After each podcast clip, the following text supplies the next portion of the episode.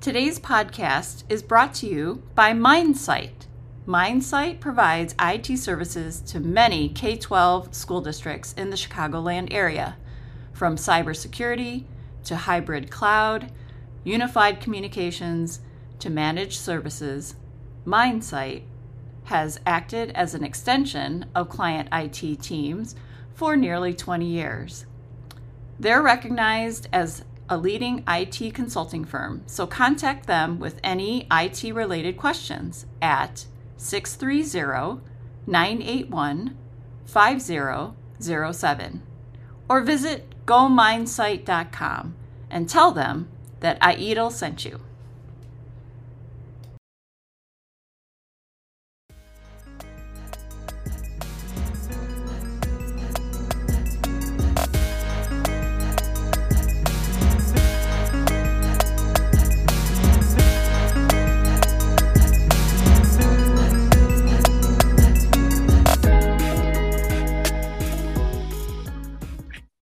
Well, welcome back, everybody. Um, we are ready for our second upstream uh, podcast here today, where we're going to be dissecting it with our great panelist group. Um, MJ, do we have any any updates? I know we just were at the IDEA conference last week, which was awesome. Yes, we had our workshop um, at on Tuesday, February 14th, um, and that was facilitated by Paul Timms on the tech side of physical safety. Really, really great discussions, had an awesome tabletop that really got our thinking going. Um, it was our, yes, go ahead, Tom. I was going to say it was, it was interesting. It was a new take on a Valentine's Day type of routine for me, right? To learn about the physical security and how tech can play a role in it. I definitely didn't get all the the warm bubbly feelings that I normally get on a Valentine's Day, but uh, a lot of great stuff that I that I learned uh, and, yeah, and, yeah, and stuff lots to think of about. learning going on. Yes, yeah. and you're right. As a precursor to whatever Valentine's Day active evening activities were planned, you, had, you had to like separate yourself from it. Um, we do have our April 14th IEDL workshop coming up. Um, you'll be seeing more information coming out on that, as well as our June CTO summit. So, John had uh, Connolly had sent out information to get re- yourself registered. So, um, don't forget to do that um, in planning ahead for all of the fun. Yeah, we so great stuff coming up. So again, remember we've got workshop four as well as the CTO summit. So look for those registration pieces. Love to see everybody out there and have time to connect and collaborate. Um, so make sure you look for that. But MJ, why don't we jump into it? Let's. We talked a little bit last time about the first section of upstream and and how we start looking at problems before they become problems. Now we got our second section here. So let's let's just jump right into it. Yeah, so our second section section is chapters 5 through 11 and it really dives into the questions uh, the seven questions upstream leaders um, have to answer. And so we're really diving into the meat of the book and um, really doing a lot of self reflection and self analysis and um, and the bulk of our learning so that we could be uh, more upstream thinking leaders uh, as opposed to downstream reactors, right? So, our kickoff question today is in thinking of a current problem that you're trying to upstream, or even one that you've tried in the past, uh, which which of these questions uh, is the most challenging for you as a leader? And so I'll go over the seven questions uh, for you guys and for our leaders. Um, so, question number one is How will you unite the right people? Question number two How will you change the system? Number three, where can you find a leverage point? Four, how will you get early warning of a problem? Question number five How will you know you're succeeding? And the last question How will you avoid doing harm?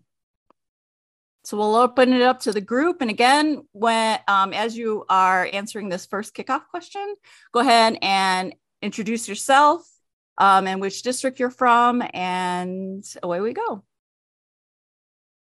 I think I saw Maureen had her hand up. Oh, Maureen, you're on mute.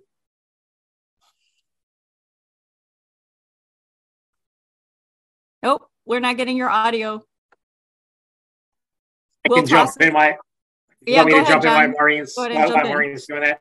Mm-hmm. So the one that I find the most difficult is changing the system because it's um it's like I think what we always strive for like how do you change the system which is basically what is has been in place and it's not necessarily a, a, a tweak. And some of the other questions kind of lead into the ultimate goal of changing the system. I just find that to be the, the most challenging.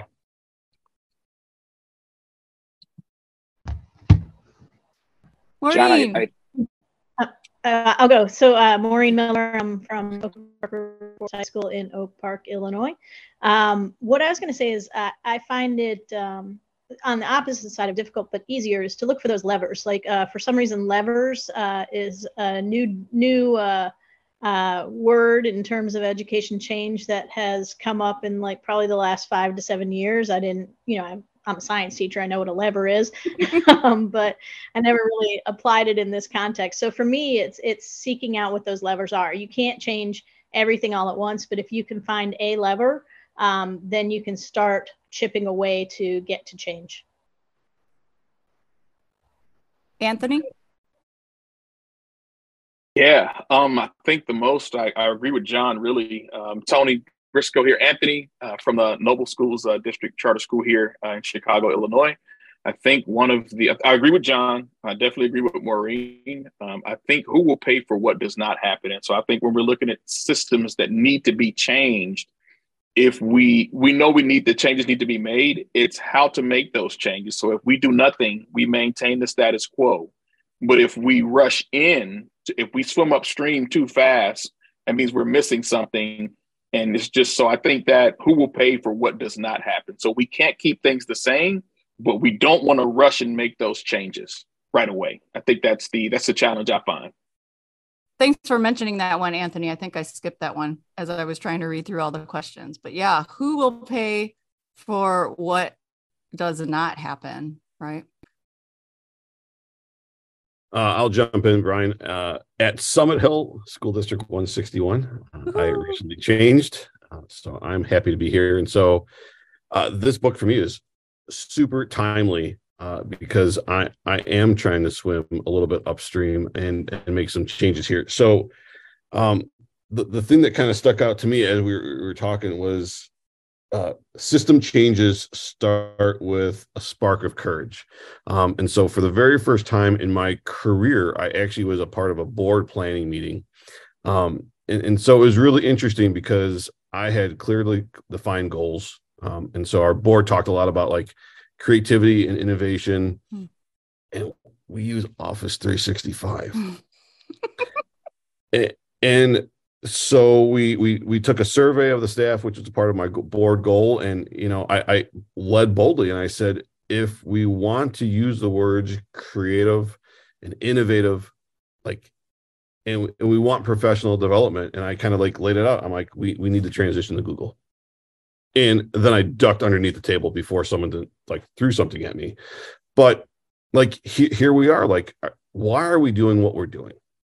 And you know, like, and, and so it's like I, I talk about this like foundation. If we're not building the right foundation, then we're buying these products that are trying to do like a round peg into a square hole.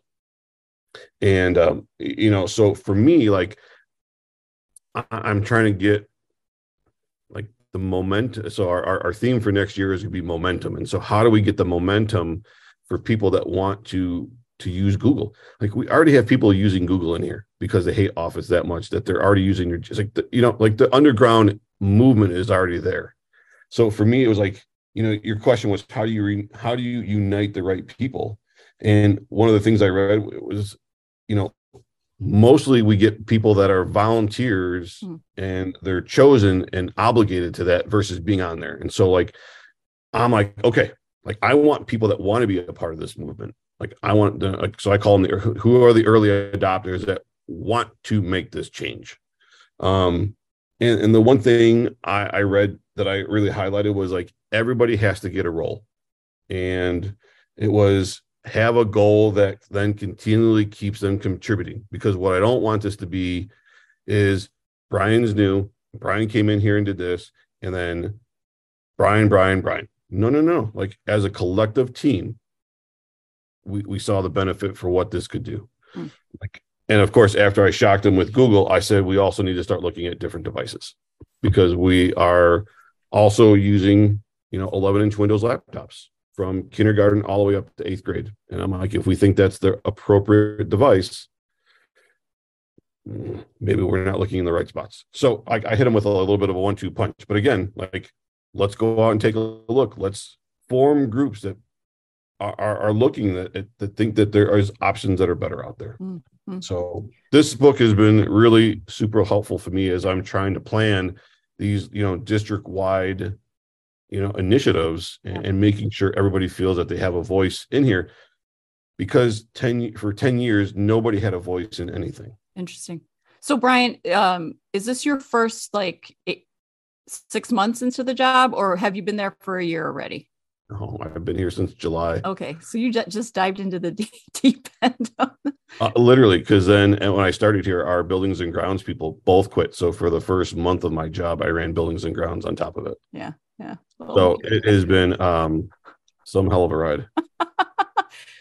well, but in some Amanda. sense, you, you've gotten to know systems pretty mm-hmm. quickly, like the, the yeah. existing systems in your district. You know, sometimes, oftentimes, when you're new to the district, you often hear the wise wis- wisdom of don't do anything for a year, you know, um, and really start to just observe what systems there are so you could be upstreaming. Um, but it sounds like you've had to really just dive in and they put you there. I mean, they, yeah, they I mean, literally I've, needed you there and, and that at that point.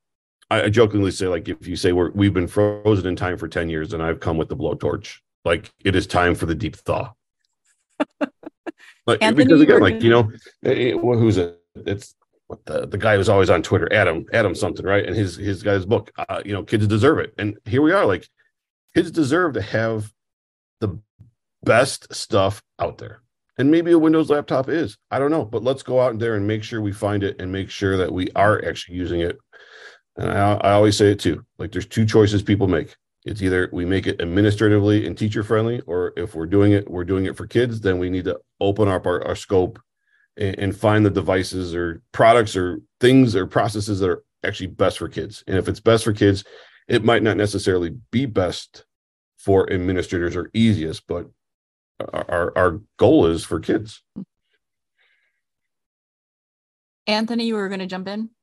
Yeah, I was just going to, you know, talk about when Brian said he had to step into this other role. When Amanda brought up our last session, when she talked about, oh, you're giving me more. I think she used the phrase like children. You're adding, you're adding more things to my plate along with this. And so I just wanted to make mention of that, of the just the synergy that exists here.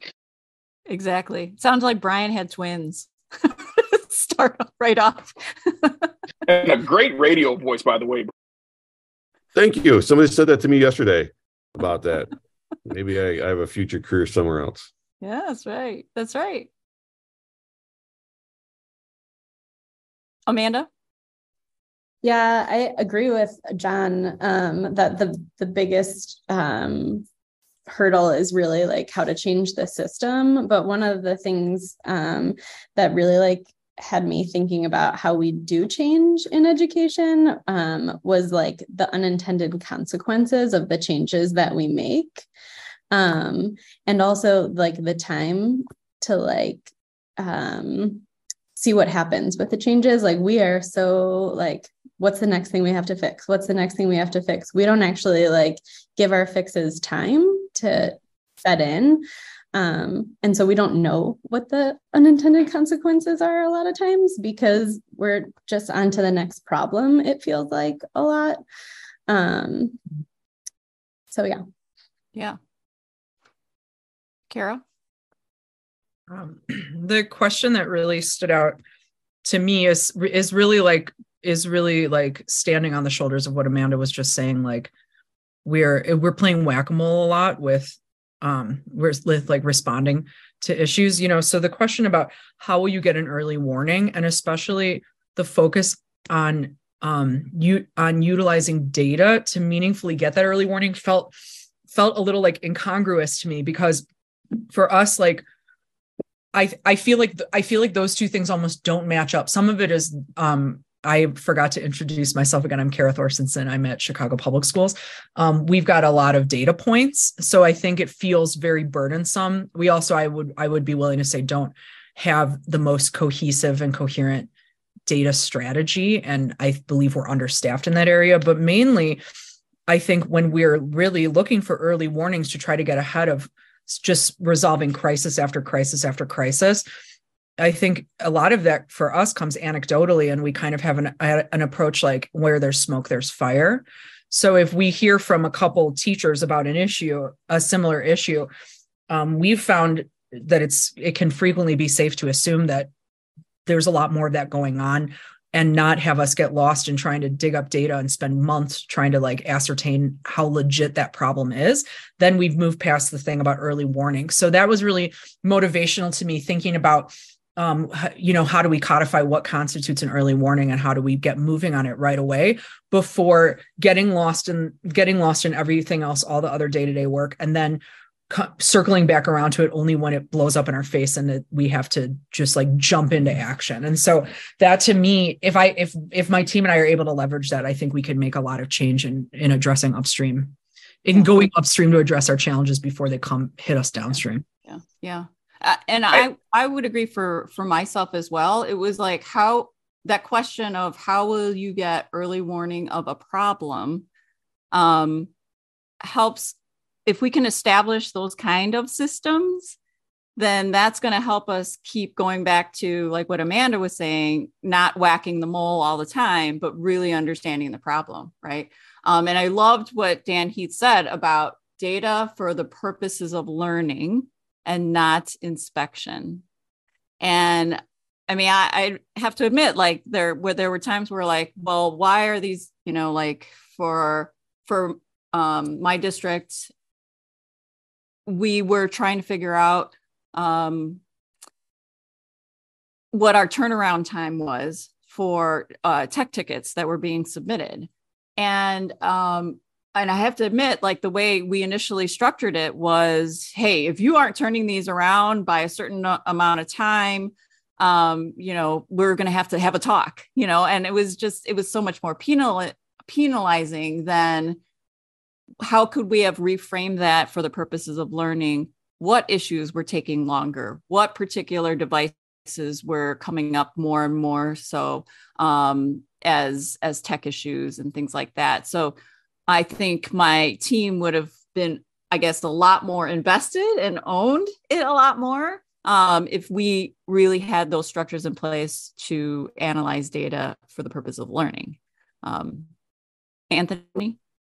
Yeah, I really wanted to uh, thank thanks for those comments and really, you know, Kara's comments as well. I, I remember a situation where we had two teachers being compared. Why does this scores off the charts and why are yours not off the charts right? And i think that's the difference between having data driven decisions versus data informed decisions. And so when when it, i was like well talk to me about what you're experiencing and he said well this guy doesn't i have 30 students in my room. He has 30 students. He has two students with ieps i have 17 well that's a little bit a change of you really you can't compare those two. And so yes coming at you the way they did, well, that was a data driven decision, but it was not a data informed decision that would have given that practicality, which goes, how did this even happen where you ended up with this many students and it wasn't split? Like, who are we really serving when we're doing things like this? Are we serving teacher stats or are we serving our children in that regard? And so for me, data should be used as a tool to explore what we should be doing.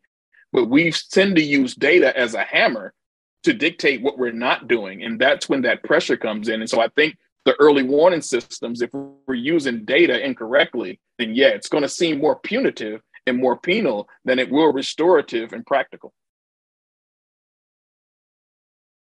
I'm seeing a lot of head nods. Thanks for that clarification, Tony, because I do think, as you're pointing out, um, when we're not using data uh, data warning systems or early warning systems in in in that way um i we're not like you what you were pointing out we're not finding out what the actual leverage points are right? To maureen's point right? Like we need to be able to identify those leverage points and we can use data to do that but if we haven't framed the data in a way that would reveal those leverage points right we kind of get caught in uh, in those traps right um, i'm seeing a lot of head nods any other thoughts on that Um, Amanda, Amanda. didn't Yeah. introduce myself before, but I'm from Brookfield Lagrange Park School District 95.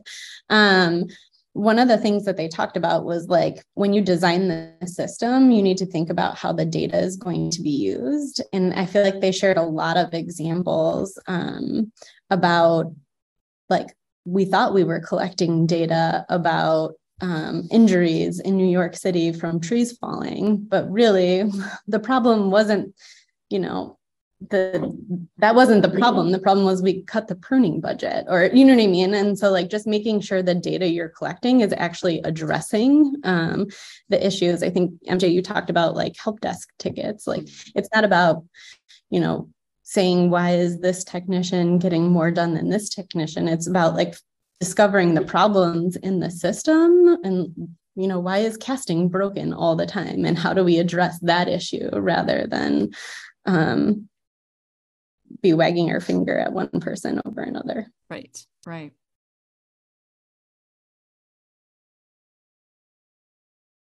other thoughts or reactions seeing some head nods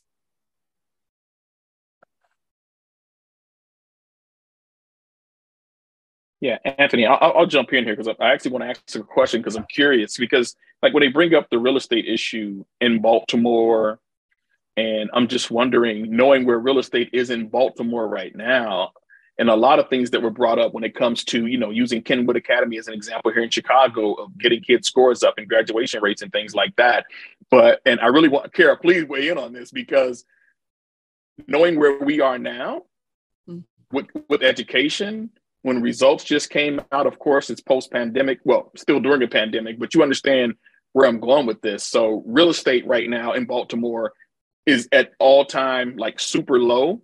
Um, they're trying to get a lot of investors there. So, I'm wondering, like, where is the sustainability side of swimming upstream? Because a lot of the things that he mentions at the time the book were written, I feel like that it's being some things are being reverting back to the state that they were. And I think that has to go with the teams that are actually brought together to go back to that question. How do we engage the right people Mhm. to make this sustainable? I just wanted to put that out there and see if anybody else recognized those trends in the book as well.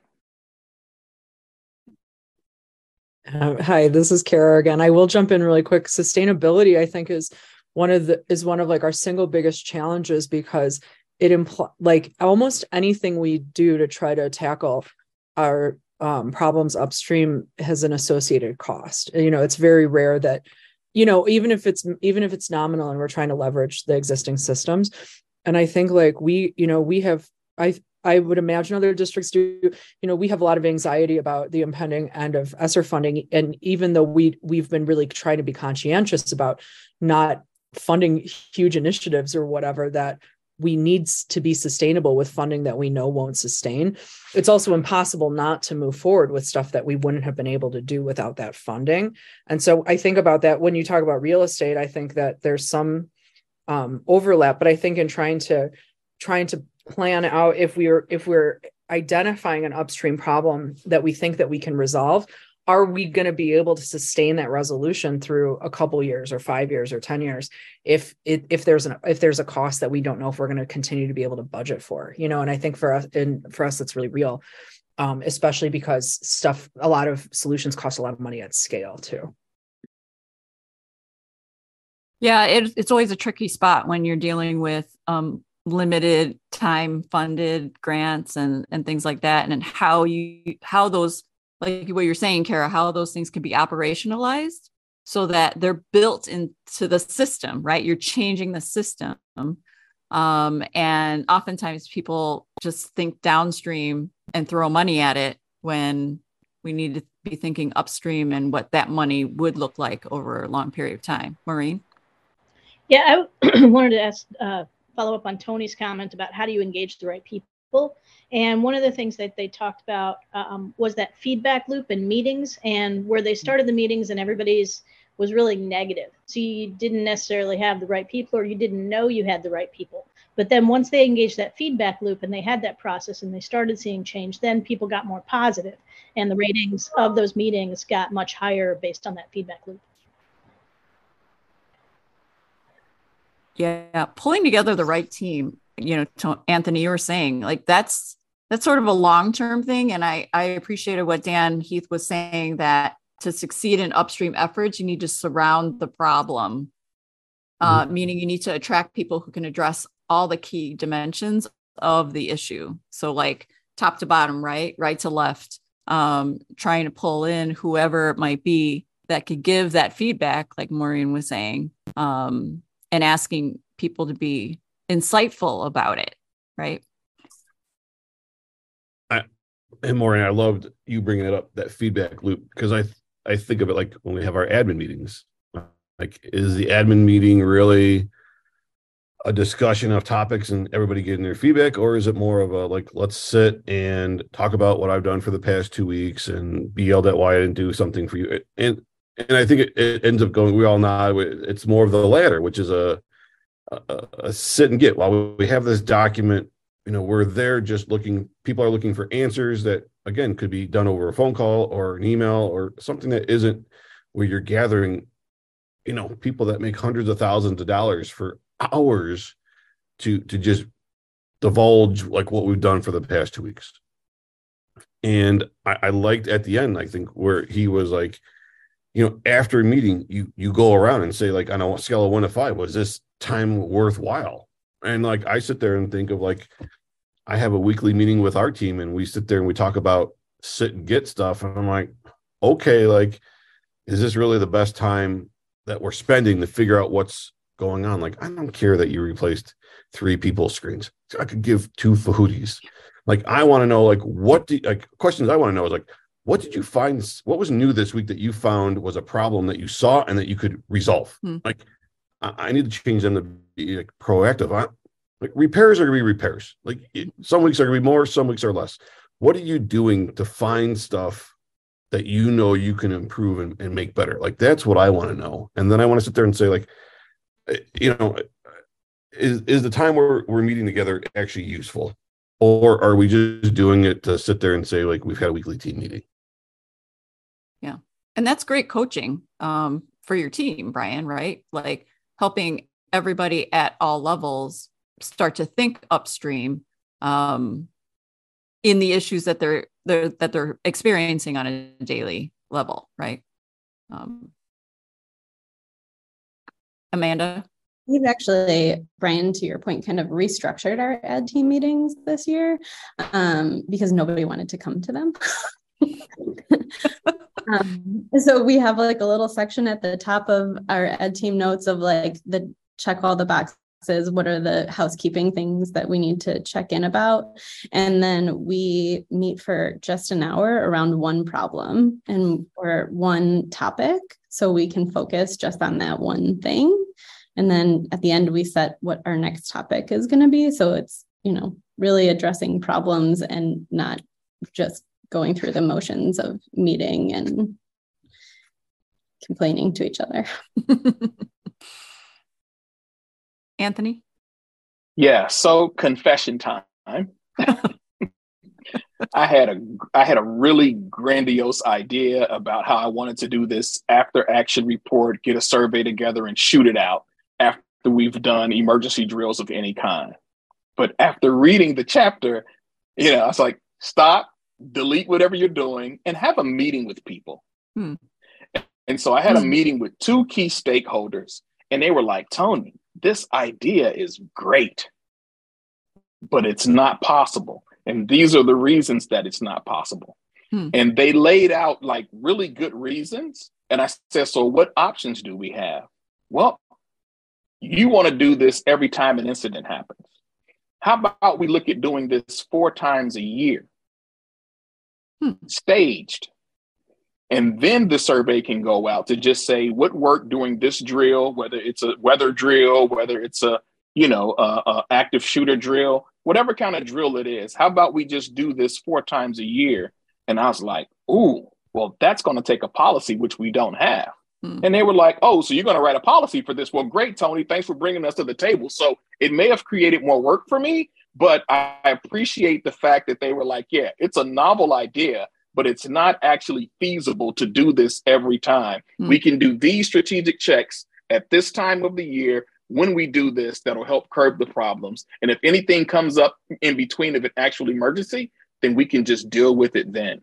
That takes the load off of administrators, that takes the load off of teachers, that takes the frustration off of students, mm-hmm. and it takes us right back to square one. And so this is why I'm saying like swimming upstream has really been like revolutionary for me, not just at work, but at home and other relationships because it's just it's causing me to think a little bit more deeper than I initially would, but it's also causing me to build partnerships with people who I don't have consistent interaction with. Yeah. And yeah. that's that's what's making me excited about reading this. Well, and it's some of it's hard because I'm used to I'm used to the status quo. Exactly. But the status quo has to go now. And it's pushing me in ways that I think are beneficial for the organization and way more beneficial for our students as well. Yeah, yeah. So you're keeping the the people closest to the problem, um, you know, giving you feedback or or upstreaming, right? Pushing you even further upstream uh, in in your situation.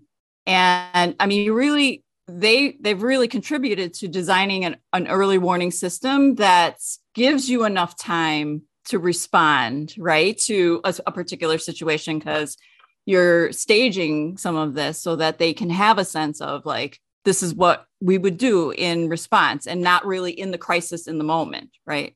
Yes, and it's our ownership. It's not people tend to think that IT likes to dictate things, and we really don't. We just want to be included, and some of that inclusion is us actually bringing people in. Yeah. So not calling people out, but calling people in to have these discussions. Yeah, yeah, exactly and I applaud you, uh, Anthony, because upstream work, like Dan Heath says, upstream work hinges on humility, right? And we're we're constantly like failing forward, right? How are we fumbling our? I mean, we and we're going to be fumbling our way through sometimes some of these discoveries of problems or trying to figure out what levers to pull, um, and that's a fumbling forward kind of a- exercise, right, for all of us. Definitely, definitely. Anthony, I just want to say that I love the not calling people out, but calling people in. I think that's awesome. And I just want to put it on a poster in my office. I, I, Make sure you I think I'm going to do out. the same. I, I think I'm going to do the same, guys. I, I love that quote. Anthony, that is just unbelievable. I have to give an amazing shout out to a young lady named Ebony Durham who revolutionized that thought and that theory for me. So I want to make sure I give credit where credit is due, but after this, I'm going to own it myself. No. well, to, to, in our little group, you own it.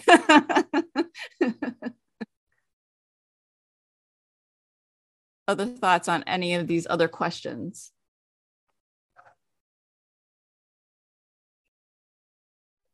Yeah. So, how do you know you're succeeding? Mm-hmm. Um, I think that's one I'd like to explore how do you know you're succeeding? Because at the same time you're trying to succeed, you're also seeing areas that may have been impacted of non success. And so I can't point to a particular piece in the book, but I think it goes back to how we use data, but just just curious when like how do you know you're succeeding? I think it comes in baby steps. I think it comes with understanding that how do we even define success in this particular area where we're making change? And so, Maureen, definitely want to hear what you got to say on this one. Well, I, I was just going to comment. You said baby steps, and that's exactly what he mentioned. Is you have to have those small measures along the way. It's like if you have a strategic goal, what are the steps that will get you to that end point, mm-hmm. and then you measure those rather than waiting till the end to measure. You need to make sure you're on track and meeting those marks along the way so that you can be successful in the end. Yeah. When I love when he says, you know, what we need to be looking at um, when we don't see the dominoes are like the spaces in between. And that's really where we need to be focusing on is before the dom- before the next domino falls like what are we doing in the spaces in between? And i think that ties to how are we measuring success right? It's what we're doing in the spaces in between. Brian? Yeah i think for me with that success i mean I, I use the analogy i think it's like um for me it's especially with technologies i think it's like a, a planting of a seed. And you know like we we planting of a seed we give technology to somebody. And then we have to continually nurture that seed right? Give it water give it sunlight. Maybe there's a little bit of the, the conversation the professional learning that comes along with it. And i think for me like the outcome of knowing that the success is there is when you see that the implementation is like occurred with them being able to do it themselves an example I'll give you is this. we had all these old projectors. I mean, terrible, like dimly lit stuff. And we had one of our, one of them in our, our, our conference room, our district office conference room. And so nobody ever used the projector. We always rolled out this 75 foot TV, you know, 75 inch TV. And it just like annoyed me. And so I replaced the projector and I put a new screen beam in. And how, how do I how do I know that the the implementation has worked because I see when people are meeting in there, the projector has been on more since I replaced the projector than it had ever been prior to me being in that space. Mm-hmm. And the utilization like, has increased. And now they're like, hey, how do we do this in this room? How do we, you know, and so now the usage is there and now they're expanding the horizon. How, how do I do more with the space that you've now become and made more useful than it ever had been probably before. Mm-hmm. So that I, I, use the analogy of kind of like planting a seed, nurturing the seed, and, and then, you know, uh, for me, the, the the happiness comes is when you go past classrooms and you see the work that you've done actually being being utilized. Yeah, yeah. I think that ties in um, really great with what um, Dan Heath had said system change starts with a spark of courage that you mentioned, the mm-hmm. start. Mm-hmm. But a spark can't last forever, and the end game to eliminate the need for courage, to render it unnecessary because the right things happen by default. So you know you've made your system change, right? Like you were just explaining, Brian, like the right things are happening naturally, mm-hmm. you know. Um, people are using that projector in the ways that they need to collaborate together right it's a natural thing and so and it makes our job easier when yes. we have people that want to to to do something with it versus uh handing something and like i don't want this um so yeah you're absolutely right mj yeah so it's interesting that a lot of these questions um, are falling under three different categories. And Dan Heath is posing to us leaders to kind of keep, to be mindful of a shift in strategy, right? I stop to think of people as homeless and start thinking of them as people without houses, right? Um, and and how that changes the look of the problem and your your strategy or approach to it. And then a shift in collaboration like what anthony was saying or like what we've all been saying like getting the right people in. Um, like it says here um, now walker said our office here we're the single point of entry. If you're homeless and you need a place to live you need to come here. So pulling together the forces right in collaboration with one another. And then the final shift of data. I mean we talk a lot about data data uh, during this session. Data takes you away from the philosophical insights. You move away from anecdotal fights about what people think is happening to what is happening, right? And collecting that data um, at those points. Your thoughts on those three particular shifts a shift in strategy, a shift in collaboration, a shift in data.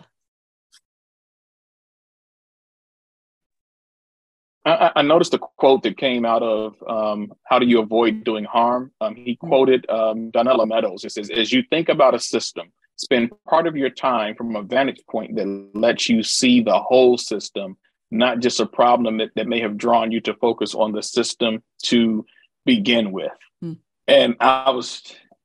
you know, I've got a list of things I have to get done, but I put a pause on a lot of them until I am I looking at the whole ecosystem of this and how it works. Hmm. I tend to single I, I I tend to focus on the problem that I see as opposed to the whole system and what's actually causing that. Mm. And so this has just helped me slow down a little bit, but I think that starts with being able to think about the system and not just a part of that system that is seemingly broken or not functioning the right way. Yeah. Kara? I think that the the biggest shift in trying to uh, solve problems upstream for my team is really collaboration, but more so like meaningful collaboration. And so you can't get much done in an organization our size without collaborating with other departments. There's very little like that ha- can happen in a silo, even if you want it to. But I think what we've fallen in the trap of in the past is is being like, okay, well, we're we're gonna we'll loop these, we'll loop this other team in at the very last second just for the piece we need, and then we'll cut them loose, right? And there's so they have no buy-in they don't really understand what we're working towards mm-hmm. or you know but and so i think it's like me when i say meaningful collaboration like um like connecting in a way where everyone is pulling toward the same goal or a similar goal but everybody's gaining something from it and that's mm-hmm. easier said than done and i think like making that shift in practice is challenging but some of it is really just us having sort of doing some level setting d- different departments or offices in advance and saying you know like we we can all agree this is an issue. One of our issues right now is we have um, a catalog of interactive whiteboards many of which don't display pdfs you know like we have issues with and that's and so even though that seems in a smaller district that would be simple take them out and replace them or put them in a cycle of refresh like to refresh and pick out new ones or whatever in this case we got a lot of a lot of interactive whiteboards, a lot of partners in the vendor pool. Mm-hmm. Um, so we're working with a lot of teams to try to figure out how to what are our like short term, medium term, and long term solutions. And it sounds pedestrian, but it's a big. It would be it would be a big win for several different departments if we can get it working, like get the devices working, and come up with a plan to get teachers to be able to project, show the students their learning materials, right? And so that's that one to me is because collaborating is easy, but successfully or effectively collaborating, I think, is way more difficult. Yeah, and I, what you're saying, Kara, is like the plague of a large system. Like, you know, how scalable is this? Um, and what kind of infrastructure can you have to have the, these meaningful collaborations, right? Because you know you're going to need them. And with you know really large systems i always found like com- going from a smaller district to a larger district to a very large district that like establishing those collaboration um, venues are are like the biggest challenge right? To to making sure people are thinking upstream. Other thoughts? Well i think you know as kara said like just jumping from a district of four schools in 1600 to now seven schools in 2600 like i didn't think it would be that big of a deal but all of a sudden i inherited eight people and i'm like those are eight people that have to be treated differently and your staff is now bigger. And so like as, i'm talking about all this communication i'm like traditionally i would have wrote an email and, and passed it out but now i'm like i don't know if email is the best medium because i'm allowing 200 people to interpret my words in a way that I don't necessarily want. So I'm looking at how do I make um, uh, our district is 161. So I'm like, how do I do a, a you know 161 second video about really what I want to would want to say in an email. So you can I know right like and I am a long-winded talker so I'm like I got to shorten it up. But you know like they're going to see my inflection they're going to see my excitement they're going and, and so that is the buy-in to get them to come in. I don't think i get that by writing an email. Yeah yeah. Well and you're in the position of having developed a lot of relationships pretty oh quickly. God. absolutely. Yeah. yeah yeah. At a scalable level right? Mm-hmm. yeah trying to see who your champions are in in buildings and um yeah there, there's just it's just so interesting there's so many layers right i mean it's the tech people it's ic people it's coach, I mean, like there's a lot of people doing a lot of different stuff. I'm like, okay, how do you get buy-in from those people? Because those are the people you need to start champion to to start in some ways, you know, fighting the battle on that that front line. Yeah, yeah, for sure, for sure. Brian, so I actually, real, real quick, MJ, I, I actually, I had that same thing when I moved over uh, to to my current district at 214. Yeah. You know, I have a very large staff, and we also encompass 10 different villages and every village mm-hmm. and municipality needs something totally different like right now as as everybody knows the arlington heights we're looking at the bears stuff so what is that yeah. going to mean for our our buildings that are in arlington heights versus our building in wheeling and in elk grove and how do we how do we work through that um, and making sure that we have all the right people at the table all the right people in the meetings um, and, and are we really going to be able to come down to one consensus? And, and how do we handle the other pieces? So what really what you said what really hit me was this you know how do we avoid doing harm? Because we always think we're doing something that's going to be positive but with such a large group and kara i'm sure you see this in, in cps and, and anthony as well with the things that you guys are doing but how do we not do unintended harm? Yeah to a group when we're doing something positive to another group, right? That's the, so that was like the Cobra effect, right? Yes. Mm-hmm. Exactly. Mm-hmm. Yeah. Yeah. I think for us, one of the big, one of the most essential, one of the most essential ways to do that is to make sure that the right people are in the room making the decisions, you know. And, and and that and that's and that's hard to do in a lot of different ways in big district medium and small like who identifies the right people. But i think that's the thing is like um there tends to i think there tends to be a um a belief sometimes correct but frequently not that we know what students and teachers need because fill in the blank because i was a teacher because i'm in this role and i have a master's degree whatever it might be. Mm-hmm. and then but without stakeholder without meaningful stakeholder input i think that frequently we're kind of just shooting from the hip but it's time consuming. If it's union teachers we got to pay them there's like a lot of work to be done but i think the alternative is like i think i think a lot of mistakes are made in top down decision making when we don't actually when we don't not just ask them what they want but then take that into consideration in the final decision making for sure. Mm-hmm. i think Kara, what you said exactly there was there was a situation where they talked where there was a whole thing about the trees. Like we're we're we're not we don't want to spend the $40 an hour to have them collectively come together to give us the true feedback. But we're okay making the decision that is 10 times costly more costly than if we just paid out the $2000 but we're we have no problem dropping 200k like the snap of a finger. Right. Amanda. pound wise penny or penny wise pound foolish right? Right right exactly. Amanda yeah, that's one of the things that um, this book has made me think about a lot. One of the um, one of my big tasks um, that I'm working on is cybersecurity because we're a little bit behind on that. Um, but it's really hard to sell when if like if nothing happens, then we're okay. But it's right. like something's gonna happen. like, exactly. And like, how do I convince you that we need to spend money to keep it from happening and like so like when it came to that that last um question in this section of like how do you how will you pay for what doesn't happen and how will you like explain that you know a penny now or whatever the saying is that Brian just said, you know, mm-hmm. saves you a, a dollar. Wise, pound foolish. Yeah, thank yeah. you. Penny wise, pound foolish. Yeah. So yeah, I think that leverage point that he talks about, um, every problem will have its own array of factors that increase risk mm. uh, for or protect against. And each of those factors is a potential leverage point. So, from that aspect, we had to paint a picture. Your daughter turns 18, she's going off to college. And now you find out she's $725,000 in debt because yes. her school got hacked years ago and no one said anything about it. Is that the future that you want for your daughter? Okay, now by that times 12,500 students that we service every day. Yeah, yeah, yeah.